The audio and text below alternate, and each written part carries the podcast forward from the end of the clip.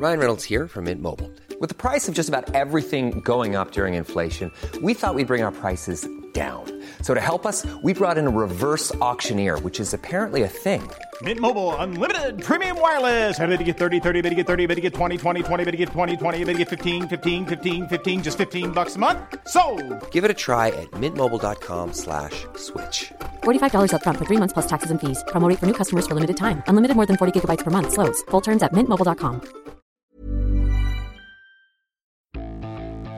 Hello and welcome to the Nasty Woman Club, the sex edition. This week on the show, we'll be looking at BDSM. You've probably heard people talk about BDSM at some point in your life. Maybe you read or saw Fifty Shades of Grey. Maybe you've heard Rihanna's song S&M. Or maybe you got a message from a random on Tinder saying they're really into BDSM and referred to themselves as Mr. Grey. True story. But so often, what we see in the media is often misleading when it comes to BDSM. That is why, on today's episode, I'll be talking with three women that practice BDSM and some actually work in the world of BDSM. Before I introduce to you all my first guest on the show, I think it's best to clarify with you all what exactly does the term BDSM actually mean. As discussed in the previous episode of this podcast, BDSM is a form of kink. The name can be broken down into three subcategories bondage and discipline, dominance and submission, and sadism and masochism. BDSM activities can come in all forms and sometimes doesn't actually even involve sex. A way many people explore BDSM is through BDSM events. Our guest, Sev, actually started her own BDSM event as she felt there wasn't many catered to diverse audiences in her area. This is Seth. This is something that came about whilst I was still working for the youth service. I had to at that this is when I started creating my many aliases because obviously my work was very very important to me and I was very drawn to the adult industry but those are lines that do not get crossed because the integrity of the work that I did with young people had to to remain sacrosanct, right? But outside of my time as a youth worker, privately in my personal life, I was engaging in a lot of BDSM and fetish, both personally with my partner and also publicly. I was going to a lot of events. In that time, I started realizing how huge a gap in the in the market there was for events that tailored to the broader community that weren't particularly hetero or cis centric. We needed events that targeted the broader community when with regards to age that weren't just about you know club nights with a fetish theme for young people or fetish gatherings for older people where young people don't feel so welcome like i really wanted to start making space where people just felt safe and welcome and it was more about community than it was about scene um, and so my partner at the time and i we decided we were going to start running some events and it really started from there putting on fetish events in our local community drew a lot of people out of the woodwork who really wanted to be involved, but just uh, felt the existing scene was a bit too cliquey, or there wasn't, you know, there wasn't a place that was safe for them before that. Uh, in doing that, I met some incredible people who were professionals, both in BDSM and in sex work. I was already a very talking focused, entertainment focused, leather corset wearing, ball kicking kind of badass.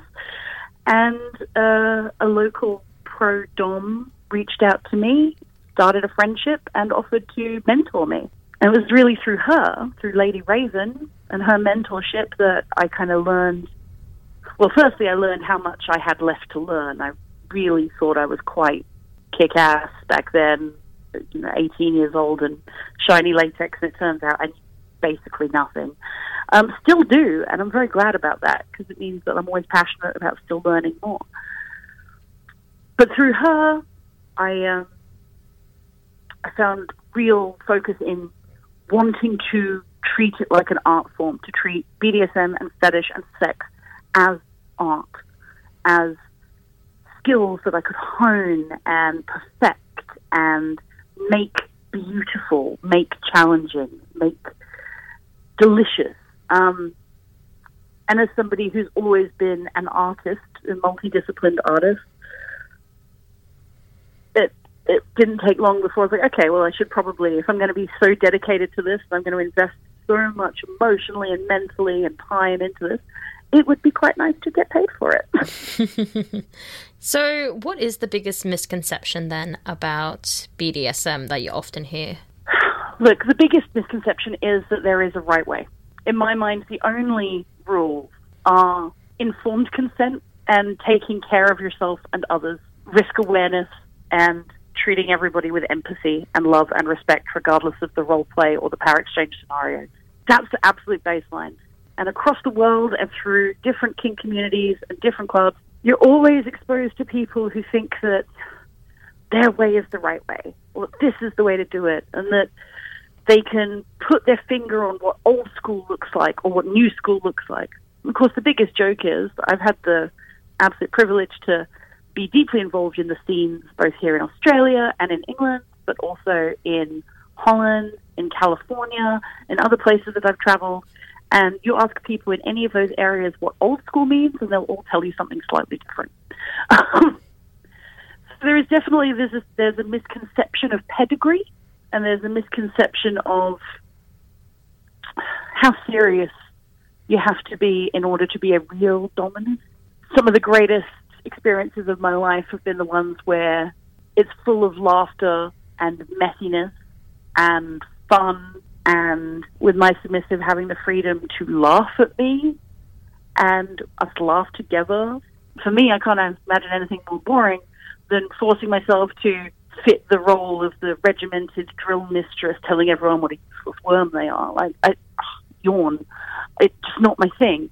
But I would happily spend a day putting tarps all over my living room just so I could throw cakes at someone and laugh my ass off about it. That's perfect.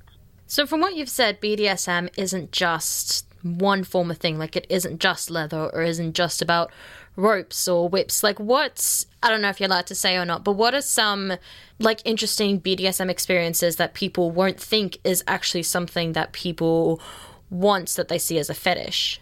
Yeah, that's a great one because absolutely the the stock image is very much of the you know the leather gloved hand with the riding crop, and yeah, that's super valid. And trust me, I have plenty of riding crops and leather gloves of my own. But fetish and BDSM is so vast and diverse, and it's it's as diverse as people's own taste. You know, three people with a leather fetish will probably select a different thing about leather that's their favorite. For me, I do love the look of it. The look of it's beautiful. I love the smell of it, right? Because that's that's my kind of pleasure trigger. I really love those sensory experiences. And you could have me completely blindfolded. The smell of leather would be a thing I would fetishize. But again, we all take it very differently. Some leather submissives are all about the service role when it comes to how well they polish those boots, how much care and attention they take over their equipment or their master's equipment. Fun ones for me, or the ones that are out there, maybe challenge people's perceptions, one of my favorites is tickling torture. I've known some masochists who can take hours worth of floggings and beatings and whips, but will beg for mercy the second you start tickling their feet. You could make someone cry with laughter through tickling and keep tickling them until they think they're actually going to explode. That is such a popular kink, and that's one of my real favorites because it always comes across so joyful and fun and silly, and there's nothing intimidating about it, and yet you are completely at somebody's mercy if they're tickling you. It's this really beautiful power exchange. I love to tell the story about the event I did in London many, many years ago that had like a carnival theme, and you know, carnival masquerade. It was very delightful. There was lots of really incredible outfits and beautiful scenes that night. But the most memorable one for me was that I got to do a scene where I spanked a woman in full clown makeup, dressed as a clown. I spanked her with a rubber chicken, and while she made honking and laughing noises, and the absurdity of it, the, the tearing away from anything vaguely normal, made it so beautiful. And it, it, it was fucking ridiculous. But I love that memory. It's that could never disappear into a haze of like which night was that or which partner was that. You know, like these really iconic moments. For me, they play into a sort of fetishistic aestheticism where I love these tableaus that will stay with me forever. I love creating these scenes that are one of a kind. So, what exactly does it look like to be at one of those BDSM events? Torture Gardens is a monthly fetish event held in London. Our other guest, Lauren, has been there several times and has even worked there on the occasion. So, the first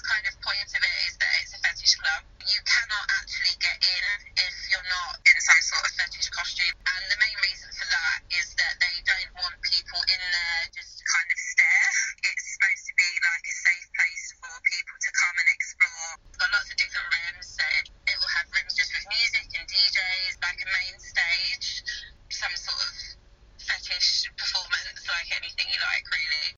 Not only does BDSM bring communities together, fulfill fetishes and kinks, and create fun, beautiful moments, it can also help those dealing with trauma.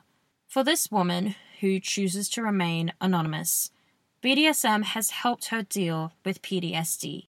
The most empowering thing for me at that point in my healing was that I had the opportunity to say no, that I had the power and um, the option to just say no when I wanted to, without there being any sort of like backlash or any kind of negative response. So the partner that I was with at the time took me through like an exercise where he would ask me if he could do something and I had to answer no. Even if I wanted to do it, it was to get me to just being comfortable to say no. And it just kind of like makes it second nature to just say what you want. So whether it's a yes or a no, just being comfortable to say, yeah, I'm comfortable with that or no, that's not something that, I, that I'd like to experience. Like No like reservations when it comes to whether or not I want to do something. But, you know, a year ago when I sort of started, I actually didn't realise that saying no could be received the same way as a yes. That's it for today for this week's episode of The Nasty Woman Club, the Sex Edition. Thank you so much for my contributors for helping out with this week's episode about BDSM. If you enjoyed the Nasty Woman Club podcast, make sure you leave a review and subscribe wherever you listen to your podcasts. If you want more stories on intersectional feminism and women empowerment, make sure you head on over to the Nasty Woman Club Facebook page, Instagram page, and website, thenastywomanclub.com. I am your host, Demi Lynch, and I will see you all next week for another episode of The Nasty Woman Club, the Sex Edition.